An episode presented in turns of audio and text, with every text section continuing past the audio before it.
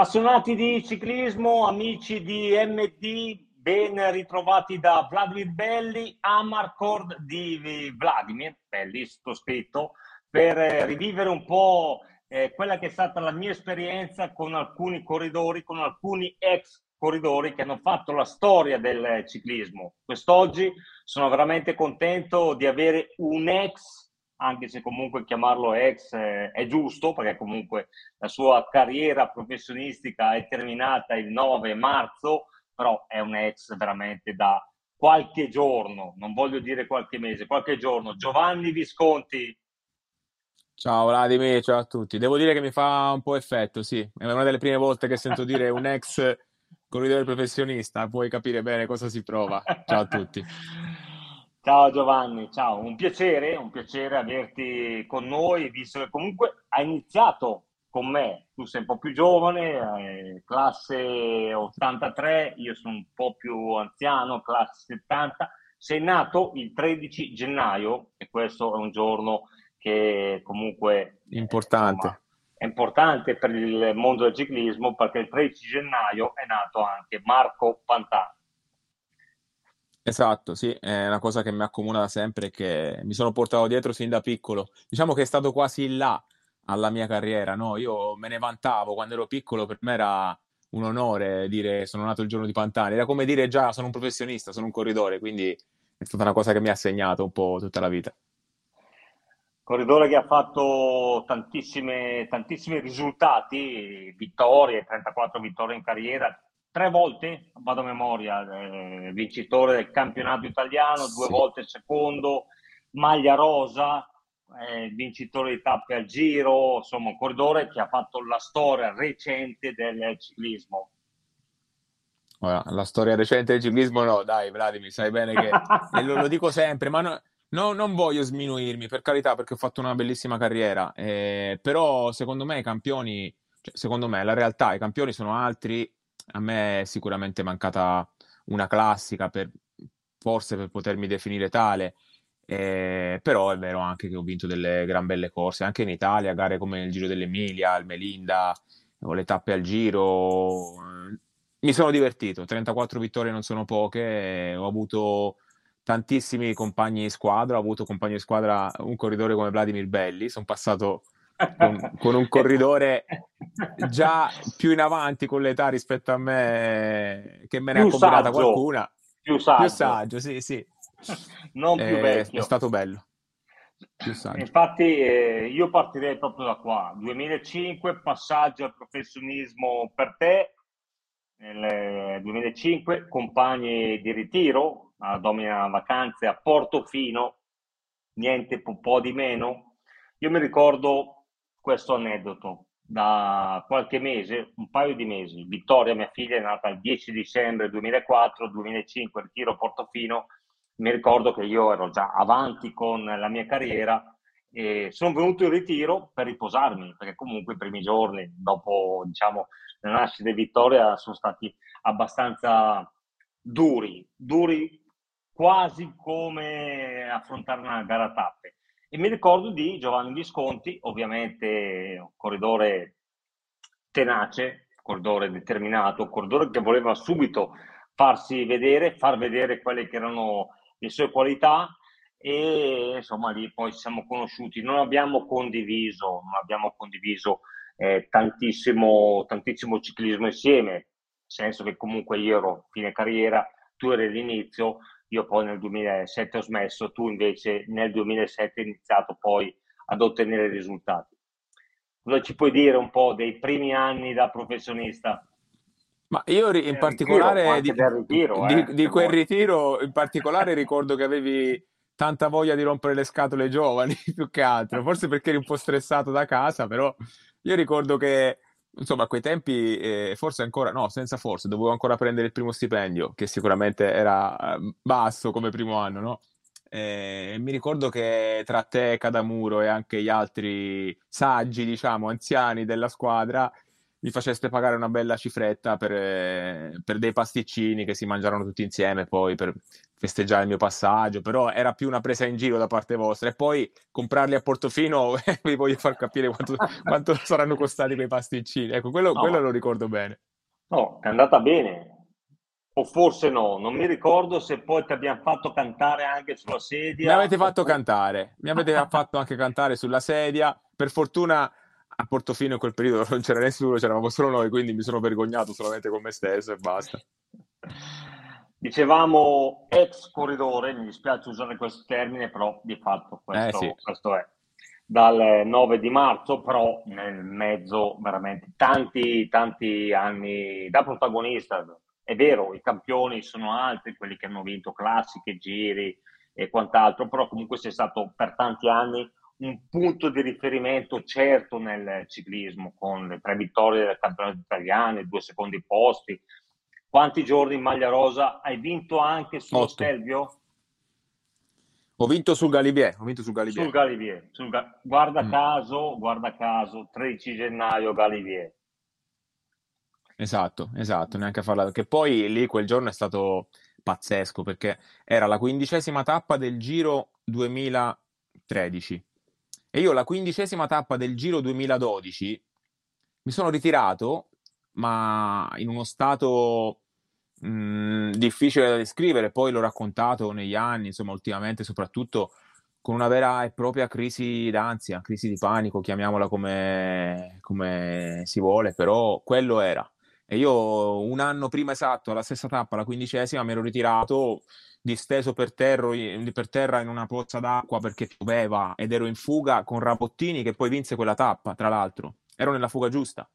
Però stavo vivendo un periodo così stressante, ero il primo anno in Movistar, non, non arrivavano i risultati, vedevo che già la gente eh, parlava dietro le quinte, no? E, io mi, mi autostressavo, da, cioè mi autopunivo in quegli anni da solo, era uno dei miei difetti ero permaloso e quella cosa lì mi aveva portato a stare davvero male. Poi, guarda caso, un anno dopo, una tappa di Pantani, si può dire, la tappa di Galibier, Pelle d'oca. Eh, eh, sì. con, una nuova, con una nuova crisettina che mi è presa in salita quando sono scattato, stavo per fermarmi, mi avevo smesso di pedalare, mi, stavo per farmi riprendere dal gruppo. E invece poi è arrivata la discesa, ho insistito e è arrivata quella vittoria che poi mi ha aperto le porte perché due giorni dopo ho rivinto a Vicenza in un modo spettacolare che forse a livello tecnico è stata anche più bella, però la vita, eh, quando si dice la vita. Momento, stiamo parlando di grandi, di grandi emozioni, momenti dove comunque si superano anche delle difficoltà. Momento, diciamo, più bello dal punto di vista sportivo, ciclistico, quello che ti ha aperto veramente il cuore, usiamo questo termine. Ma io allora ho avuto sempre questo legame con la maglia tricolore, eh, una cosa stranissima, perché ogni campionato italiano che ho fatto, io partivo con l'idea di voler vincere, anche quando non ero in forma. Sentivo che era una corsa mia, l'ho vinta da dilettante, tra l'altro, eh, da dilettante ho vinto anche l'europeo. Insomma, una gara dove c'era una maglia in palio, una gara a circuito che mi piaceva tantissimo. Per me era eh, la più bella. E quindi ti posso dire con certezza che il 2007 a Genova, quel rettilineo d'arrivo eh, che tutti conoscono perché si arriva spesso anche al Giro dell'Appennino, è un ricordo stupendo perché lì di Visconti si diceva ancora che poteva essere il futuro Bettini, cosa che poi non è stata assolutamente, però in quel momento uno che poteva essere il futuro Bettini, che vince un italiano a 24 anni, alla quick step con Bettini Gregario, tra virgolette, perché è quasi offensivo dirlo, poteva sembrare quello, quindi mi sono sentito in quel momento davvero importante che poteva avverarsi quella, quel, quello che, che, tutti dicevano e poi da lì eh, è stato un po' più semplice, ecco, ero, ero diventato un po' più importante anche per, la, anche per la squadra, sono arrivati altri successi, da lì è cominciato tutto. Allora, ma aggancio questo discorso, visto che comunque per me è il momento, diciamo, che mi ha aperto il cuore, che mi ha fatto capire nella testa di poter fare qualcosa di importante, è stato sì la vittoria del Giro d'Italia ai dilettanti, vediamo qua dietro la maglia, la maglia appunto eh, rosa e bianca, tra l'altro l'ultimo giro dove si correva sul percorso nel finale dei professionisti. Sì, quello è stato un momento importante, però tornando ad un momento che mi ha fatto capire che potevo fare qualcosa di bello e di buono nel professionismo è stata la tappa del Mortirolo, la tappa del 1994 dove, dove Pantani fece la, l'impresa che lo rese noto, famoso al pubblico.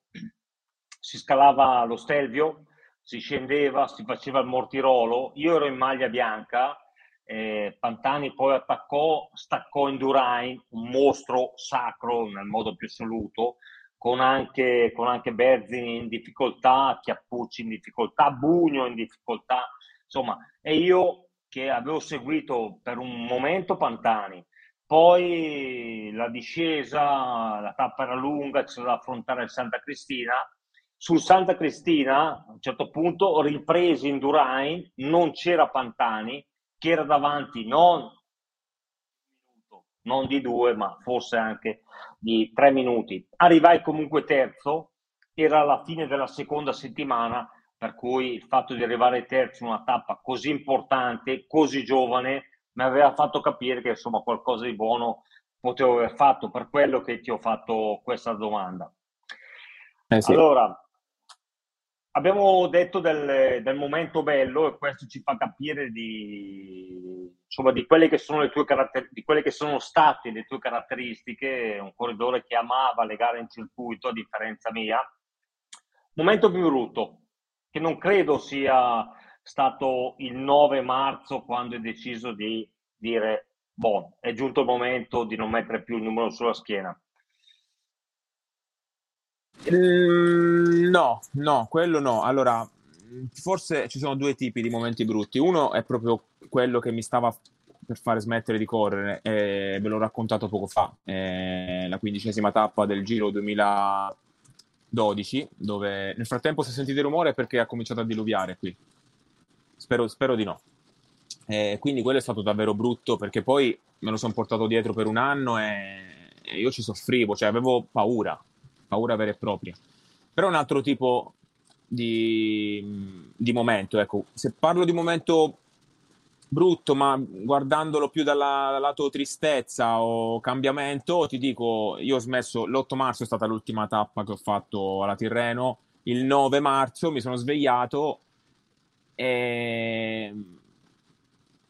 ed era stranissimo perché sapevo che da quel momento in poi mi sarei svegliato tutti, tutti i giorni senza il pensiero fisso, il chiodo fisso della, della bici. Cioè è stata un... strano perché uno dice è smesso, per te è stata una liberazione. Cioè, io non vedevo l'ora di arrivare a quel momento di liberazione, però quando è arrivato davvero mi sono reso conto che ho lasciato un pezzo di vita, cioè, anzi la maggior parte della mia vita, fermo lì e che non cambierà più. Mi sono chiesto, ma è, ma è davvero così allora? Ecco, quello è stato un altro momento brutto, più triste che brutto, che però poi col passare dei giorni ho, ho, dovuto lasciarlo un po' questo pensiero perché comunque quando arrivi a quel punto e smetti è, è l'unica cosa giusta da fare, so, alla fine si tratta solamente di avere coraggio e, e forse bisogna essere, bisogna, avere, bisogna essere anche più forti in questo che magari dire continuo, ci riprovo. Ecco. Concordo, poi parleremo un po' anche di Thomas, parleremo di Noemi, tua moglie Katie, insomma, che, eh, adesso fortunatamente da un certo punto di vista hai la possibilità di poterti godere un po' di più.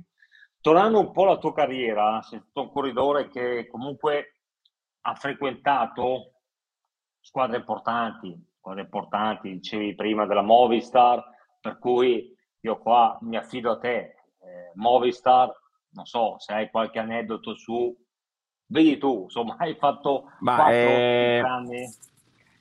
Sì, 5 anni, 5 anni probabilmente ti dico la verità, avrei potuto pure finire la mia carriera lì perché si è restaurato un rapporto con tutti, col personale, con, con Eusebio Unzue, che è uno dei più grandi manager sicuramente che io abbia mai avuto, una persona saggia davvero. E in Movistar era bellissimo perché comunque la Movistar dei miei tempi, che era diversa da quella di ora, era molto stile spagnolo, stile latino, un po' italiano, no? Molto tranquilli, sempre ritardatari. E io ricordo benissimo e con piacere tutte, tutti i dopo cena in Movistar perché alla fine ero anche il primo io a prendere tutti, andiamo sul bus, si metteva la musica latinoamericana, si mettevano le luci tipo discoteca, si faceva il karaoke, ma con gente come Valverde, cioè non eh, solo io. Coinvolgevo tutti e per questo tuttora i massaggiatori, i meccanici, quando mi vedono mi abbracciano, mi fanno una festa perché si ricordano di quei momenti, quel gruppo che si era creato che, che poi ci faceva davvero andare andare bene tutti, cioè la, la squadra funzionava anche Prima, se non facevamo sì. grandi ritiri. Non, non, facevamo grandi ritiri come si fanno ora a dicembre, gennaio, non stavamo fuori casa mai. Non vedevamo l'ora di vederci a gennaio, tipo prima di Mallorca. Ci vedevamo lì due o tre giorni prima, andavamo a correre e poi, vabbè, Valverde vinceva, naturale. Però tutti si chiedevano come, come si faceva ad avere quel gruppo. E in realtà con cose semplici. Si andava nel bus, eh, magari si beveva anche un bicchierino di, di, liquore che portavano i massaggiatori, quello fatto da loro a casa, ma tranquillamente anche durante il giro. Poi il massaggiatore di nascosto ci comprava cioccolata fondente o anche un po' meno fondente perché non ci piaceva. Eh, e quindi andavamo lì, c'era sempre cioccolata, c'era era, erano momenti stupendi che ti facevano clima, recuperare. Giusto, sì. Eh sì, il clima giusto, che è quello sì. che comunque ti consente poi alla, alla, lunga, alla lunga, magari poi questo è il segreto anche di, di Valverde, di durare nel tempo, cosa che hai fatto tu, esatto. ho fatto in parte anche io. Quando poi si eh, riesce a trovare veramente quell'affiatamento tra compagni di squadra, con il personale, eh, i momenti difficili vengono superati con allegria, esatto. no? con tensione, pressione e quant'altro. Sì. E invece, per quanto riguarda la formazione del Brahma, la formazione della Quick Step, eh. anche lì hai fatto qualche anno, perché poi eh, dobbiamo dire, dobbiamo dire mm.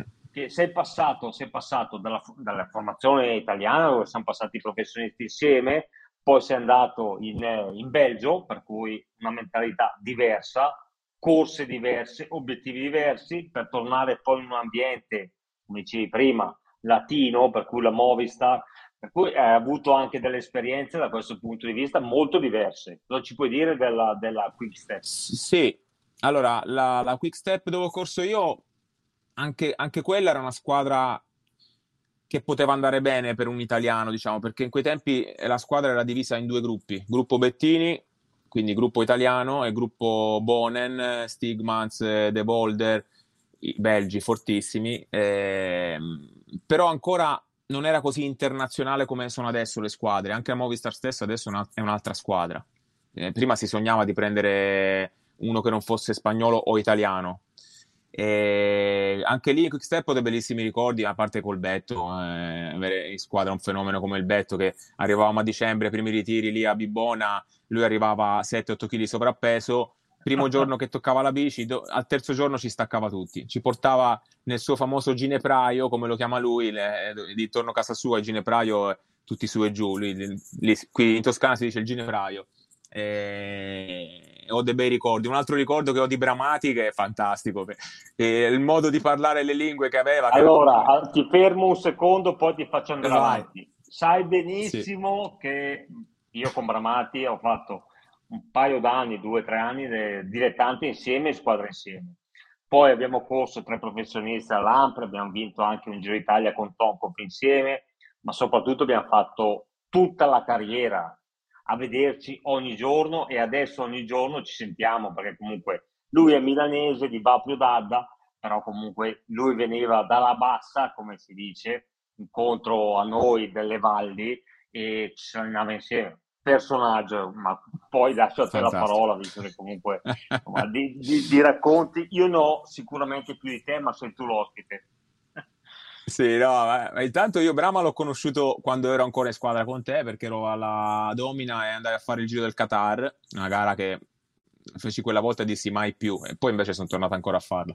Comunque erano gli anni dove pronti via eh, la quick step di Bramati, Bonnen si metteva davanti al chilometro meno uno, no al chilometro uno, al chilometro meno uno prima di partire erano già a ventaglio, eh, quindi ti puoi immaginare quello che, succe- che, succedeva. E lui mi diceva: Giovane, vai a tirare così non ti stacchi. Vai. Insomma, sei ancora, nasconditi dietro le macchine, parti lì, parti lì. Sai come fa lui. Poi, poi squadre insieme ce ne avrei da raccontarti. Intanto, quando provava a parlare in inglese o in spagnolo o in francese, mischiava 4-5 lingue, non si sapeva nemmeno che, che lingua era Oppure le prime volte che c'era Skype, tutti si parlava a casa, ai primi anni i telefoni, cioè noi ci parlavamo, non era mica come ora che stavamo sempre al telefono. E lui per chiamare a casa usava Skype con un computer, il suo figlio Tommaso, no? Lo chiamava, raccontava, si voleva arrabbiare con Tommaso, allora che faceva? Era col computer così, tipo telefono. Cioè, Tommaso, poi lo guardava, vengo lì, eh, guarda che vengo lì. Eh. bravo, Un'altra ancora più bella, Giro d'Italia, il giorno che ho preso la maglia rosa, avevo comprato una mantellina costosissima insieme a un compagno di squadra perché era brutto tempo. Ce l'avevo dietro, eh, la tappa di peschici. A un certo punto smette di piovere, comincia a far caldo. Dico, tieni Rama, gli do la borraccia tagliata come si fa noi con la, con la mantellina dentro, ma una mantellina da 300 euro. Eh. Gli do la mantellina, tieni brava, mettimela lì. Lui era in estasi perché mi aveva fatto prendere un traguardo volante dicendomi guarda che se lo prendi prendi la maglia rosa. Aveva ragione poi. Prese questa borraccia, finestrino aperto di qua, finestrino aperto di là, mi guardò e fece così, pum, via, la borraccia di là.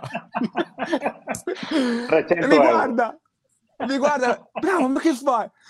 No, scusa, scusa. Allora comincia a telefonare alla macchina dietro, guarda, ho lanciato una mantellina. ma sai quante ce n'è col Brama? Eh, voglia. Unico. Eh, voglia, voglia. Unico.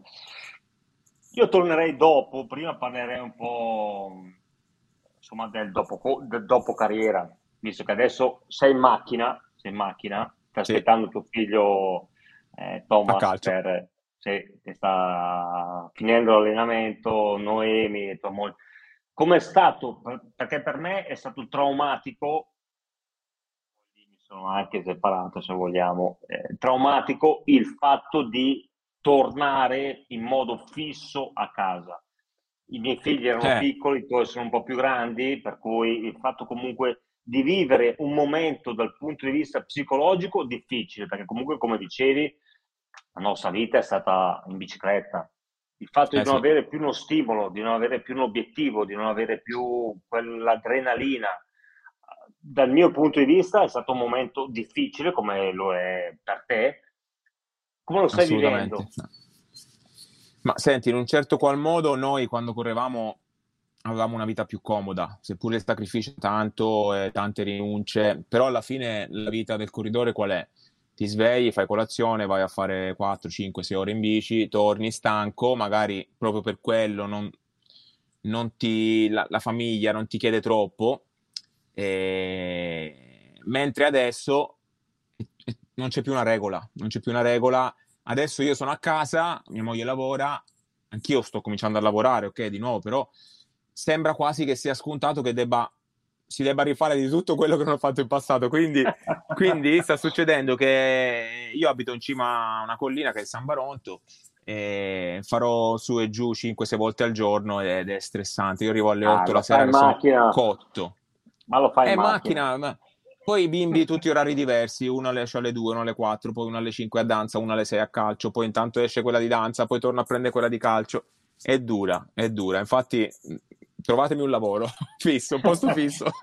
Poi arriveremo, arriveremo, anche un po' al, al, futuro, che comunque ovviamente avendo smesso da poco è un futuro ancora aperto e sicuramente che ti proporrà il mondo del ciclismo, spero, tante opportunità. Io tornerei un po' sul, sulle squadre, sulla formazione del Bahrain, dove hai ritrovato sì. un amico, un nemico, un rivale, un avversario? No, eh, sì, no, un amico, alla fine un amico. Eh, siamo stati avversari rivali quando eravamo giovani, più che altro perché avevamo delle tifoserie davvero tipo da calcio, qui dove abito io, tra San Baronto e Mastro Marco c'era eh, una tifoseria incredibile, davvero, cartelloni, striscioni, scrivevano per terra. E da dilettante diciamo che l'ho fatto soffrire Vincenzo. Poi è chiaro che ti accorgi nella vita che andando avanti serviva bene a poco, no? Sì, è rimasto nella mia piccola storia personale di averlo battuto tante volte a dilettante, però poi una volta passati uno o due anni di professionismo, Vincenzo ha preso un'altra via, è diventato Nibali a lettere maiuscole tutte, e io sono diventato Visconti, per carità, buona carriera, eh. però per, per carità, eh, però stiamo parlando di due cose diverse, quindi alla fine siamo diventati molto amici e ti Ma dico, a volte ci sentiamo. Come è stato l'inizio? L'inizio, quando vi siete trovati per la prima volta in ritiro, insomma, No, ma ti dirò, è, sta- è, sta- è, stata anche una sua idea, questa squadra nuova che nasceva, eh, mi fecero una telefonata a lui e Slongo, e mi chiesero se avevo piacere di, di provare questa esperienza, squadra nuova, che mh, mm, probabilmente potevo essere leader nel calendario italiano, eccetera, eccetera. E, e sai, stavo benissimo in Movistar, però erano passati cinque anni, ero arrivato quell'anno, ero andato fortissimo, aiutando Valverde a fare il podio al giro, avevo vinto, ero arrivato tredicesimo in classifica al giro, aiutando che stai bene che bisognava andare, no? E, e quindi mi hanno fatto prendere un po' dell'euforia, eh, due anni di contratto, un Zue mi disse io ti tengo però ora subito al giro non ce la faccio a farti firmare, dobbiamo arrivare aspettare un pochino. E presi questa decisione. Sono stato bene, eh, lo stesso, sono stato bene anche lì. Eh, ancora lì erano anni dove avevo portato quel modo di fare della Movistar anche sul bus della, de, del Bahrain. eh, sì, sì. Non c'era più il liquore spagnolo, però c'era l'amaro del capo, roba del genere. Quindi la cioccolata non mancava mai. E... e, niente, sono stato bene anche lì, dai, non posso parlare male assolutamente di quella squadra. Bene, bene. Noi ci siamo sentiti ovviamente prima della diretta, ma ci siamo sentiti anche da quando ho iniziato diciamo, il mio rapporto lavorativo, il mio nuovo lavoro dopo, dopo l'esperienza eh, ciclistica pedalata, anche per avere delle informazioni nelle gare che andavo a commentare, per cui siamo sempre rimasti in contatto, ci siamo persi per un po' di anni, perché chiaramente la differenza d'età certo. c'è tutta. Te i capelli, io non ce li ho più io i chili e tu non ce li hai. Però io ce l'ho bianchi, comincio a averceli bianchi, quindi... Però eh, ci siamo sentiti, abbiamo parlato un po' anche in questi giorni, insomma, da, da quando è uscito il comunicato che avevi fatto la scelta di, di, smettere in un momento senza voler per forza aspettare ed avere una data fissa per festeggiare esatto. o per fare una ricorrenza. Raccontaci un po' questo tua scelta, il fatto comunque di dire non voglio avere il giorno fisso per festeggiare o per dare l'addio e poi raccontaci un po' quello che stai facendo adesso e quello che speri di fare in futuro. Allora, eh, la decisione è stata difficilissima ed è durata, cioè, prima di, di dire davvero metto piede a terra, è passato un annetto e mezzo dove sono stato malissimo, la gente non lo sa, magari sai come funziona questo mondo, quando vai piano eh, da fuori, eh, ma come va piano, come va piano, però non ci si chiede, non si va magari a fondo a capire, ma forse è anche giusto così, cioè eh, il tifoso è anche questo. Eh, solo che a me sta, questa cosa qui pesava. Io ho avuto dei problemi di salute importanti con la tiroide, eccetera, eccetera, che però non voglio più neanche rammentare perché mi sembra di cercare una scusa, mh, sinceramente. La realtà è che sapevo che pur riprendendomi non avrei mai raggiunto un livello tale da poter competere con eh, col ciclismo di oggi che sentivo non essere più il mio ciclismo, il nostro ciclismo. Si può dire che ho attraversato tre generazioni io di ciclismo. E questa eh, a Visconti corridore non piace. Magari da fuori guardarlo, eh, sì, mi, mi, può piacere perché sono dei fenomeni pazzeschi, però viverlo io da dentro per come l'ho vissuto io da sempre, per i sacrifici che ho fatto sin da bambino, non mi piaceva più. E quindi io ho detto, non vado più, non sto bene, non recupererò mai. È inutile prendersi una data, arrivo lì, mi, fa, mi fate la festa. E ho preferito andarmene un pochino più in silenzio, in un giorno che per tanti non aveva senso, ma per me ce l'ha avuto perché è, è stato un giorno improvvisato tra i tanti dove dicevo basta, perché eh, ho passato mesi a dire basta, anche Reverberi stesso mi ha, fatto, mi ha, mi ha ripreso, ma no, aspetta un altro mese. Ogni, ogni, gara chiamavo a casa mia moglie Katie, dicevo guarda io non ce la faccio a fare un chilometro in più di gara. Invece andavo avanti, andavo... e quel giorno lì mia moglie era venuta a trovarmi in partenza, tra l'altro, e poi andava via a lavorare, quindi non c'era niente organizzato, l'ho mandata via e io sono partito. E dopo 100 km, mm, un po' prima si passava da un paesino dove ho vinto la prima gara dilettanti in Toscana, Capannoli. E dopo poco siamo passati nel paesino dove ho fatto l'esordio da stegista, da, da professionista, e dove ho vinto la mia prima gara, Peccioli. Ho passato questi due paesini e dentro di me ho cominciato a dire, sai che forse oggi è il giorno giusto. Ho aspettato il centesimo chilometro dove c'era il rifornimento fisso perché sapevo che se avessi detto alla radio, a Reverberi, a Roberto, Roberto, eh, dov'è il rifornimento? Lui cominciava a capire qualcosa e magari me lo mandava via il massaggiatore. Allora ho detto, aspetta un attimo, a 500 metri da, da rifornimento ho detto, ragazzi, la mia vita ciclistica finisce qui. Ah no, ma cosa dici? Chiuso il discorso. Ho, tolto, ho, detto, ho fatto un in bocca, al lupo a tutti, in bocca al lupo a tutti, ho detto mi raccomando, tenete duro, non mollate mai come sto facendo io adesso, anche se poi in realtà non è proprio aver mollato. Eh. Ed è finita lì, è finita così. Eh, questa è sicuramente una bella testimonianza da parte tua che a me fa venire la pelle d'oca perché poi abbiamo vissuto noi ex corridori tutti lo stesso momento. Chi in un eh, modo, sai cosa si prova. in un altro. Sì, sì, sì. Eh, abbiamo vissuto fin da bambini, io ho iniziato un po' più tardi rispetto a te, da allievo, però abbiamo vissuto di emozioni, di fatica, di sacrifici, eh, abbiamo vissuto veramente eh, momenti di adrenalina a mille e momenti dove comunque lo sconforto è stato presente, dei drammi anche nel mio caso, ma presumo anche nel tuo. Per cui una bella testimonianza eh, che mi ha fatto emozionare. E adesso? Grazie, grazie. Adesso... adesso... adesso diciamo che mi sto guardando un po' intorno, anche perché vorrei perdere un po' di tempo per, per godermi di nuovo un po' di vita normale, anche se è, è, stressante, sì, però è anche bello no? avere tempo per poter andare a prendere i bimbi entrambi, lasciarli a danza, a calcio.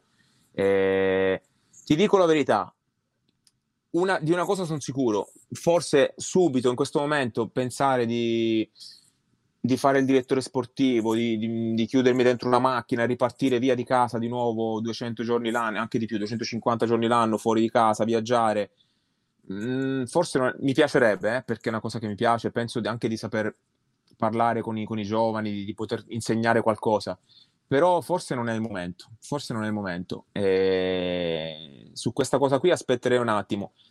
E così facendo mi sto godendo anche un po' di nuovo la bici nel vero senso della parola, perché ho cominciato a riavere voglia di, di prendere la bici anche per fare 30 km. A volte vengo qui a prendere mio figlio a calcio nel frattempo che l'aspetto, eh, mi faccio un'oretta alle 7 la sera, alle 7 e mezzo.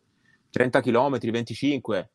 Però è bellissimo e qui sto cominciando a capire anche cosa prova l'amatore quando trova un'ora di tempo a pranzo o con le luci. Magari quando correvamo li criticavamo un po', anche un po' troppo.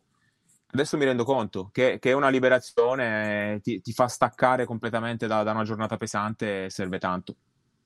Io ti capisco perfettamente. Io quando ho smesso di correre ho impiegato due anni, due anni sabbatici, dove comunque non sapevo dove sbattere la testa, non sapevo se rimanere nel mondo del ciclismo, non ho avuto nemmeno magari grandi opportunità dal mio punto di vista. Eh, il mondo del lavoro è diverso rispetto al mondo del ciclismo, per cui quando poi mi sono trovato a dover lavorare ho capito un po' com'è il mondo fuori poi fortunatamente sono. Come eravamo coccolati, come eravamo coccolati. Sì, sì, sì. sì. Comunque, Sotto tornando tanto... a, a, quello che sto facendo, io già qualcosa comunque sto facendo perché ora, per esempio, andrò giù al Giro d'Italia per degli eventi con, i, con il gruppo Zecchetto, col quale ho intrapreso questo rapporto lavorativo. E no, ancora, sinceramente, non so bene quello, quello, che è il mio ruolo, però eh, ho sempre avuto un bel rapporto con Federico e Adesso andiamo giù, vediamo un po', un po di rappresentanza, eh, clienti. È importante anche cominciare da, dalla base, credo, no? fare un po' di gavetta e farsi le ossa per un mondo nuovo che non è più quello del ciclismo, ma è completamente diverso. E invece hai detto che ti piacerebbe tornare nel mondo del ciclismo, diciamo professionistico, in ammiraglia, eh, preparazione, visto che comunque quanti chilometri hai fatto? 7, 800 mila? Sì, bravo, più o meno. An- anche il campo della preparazione, secondo me, è, è un campo dove potrei dire qualcosa. E anche se il ciclismo di ora è davvero diverso da quello che piaceva a me, però non vuol dire che non, non saprei insegnarlo o capirlo, perché l'ho vissuto e mi so, meno male mi sono dovuto adattare a questo ciclismo, no? È un ciclismo completamente diverso dai nostri anni e e sì, anche quella è una cosa che sto valutando bene. Tra l'altro, anch'io ho un oggettino come il tuo lì, lì dietro e mi sto divertendo già a testarmi, a provarmi. Mai dire mai. Eh, bene, bene. Allora, eh, Giovanni, con te rimarrei ancora un paio d'ore. ci vorrebbe magari in mezzo una bella fiorentina, una bella bottiglia di Chianti per ecco. continuare a raccontare quelli che sono stati i vecchi tempi, ma però insomma quelli che sono ancora i bei tempi, perché alla fine siamo uomini di strada, uomini di sport, uomini di ciclismo. Il tempo però è quello che è. Io ti ringrazio, è stato veramente un piacere rivederti, risentirti, condividere, condividere con te le cose che mi hai detto, ci hai detto, infatti l'ho detto anch'io. E spero di vederti presto, spero di vederti presto. Grazie, e, sì, perché comunque... Il piacere è stato mio. Perché comunque al di là dei risultati sportivi, al di là della lunga carriera, delle vittorie che conta per il sottoscritto, lo sai benissimo, sono le persone, gli uomini, perché poi uno può essere un campione, ma nella vita magari eh, non è una persona dal mio punto di vista che magari eccelle così tanto. Io ti considero un uomo con la U maiuscola e di conseguenza sono stato veramente contento. Grazie, per questa sera è tutto. Mille. Giovanni, bocca al lupo. Viva il lupo. Sogno, però il lupo va sempre coccolato. Bravo. Bene, saluto tutti da Vladimir Belli alla prossima puntata con un altro grande ospite come sempre per i ricordi Belù, Belù Amarcord. Saluto tutti, ciao, buona serata. Ciao, ciao a tutti. Ciao, ciao.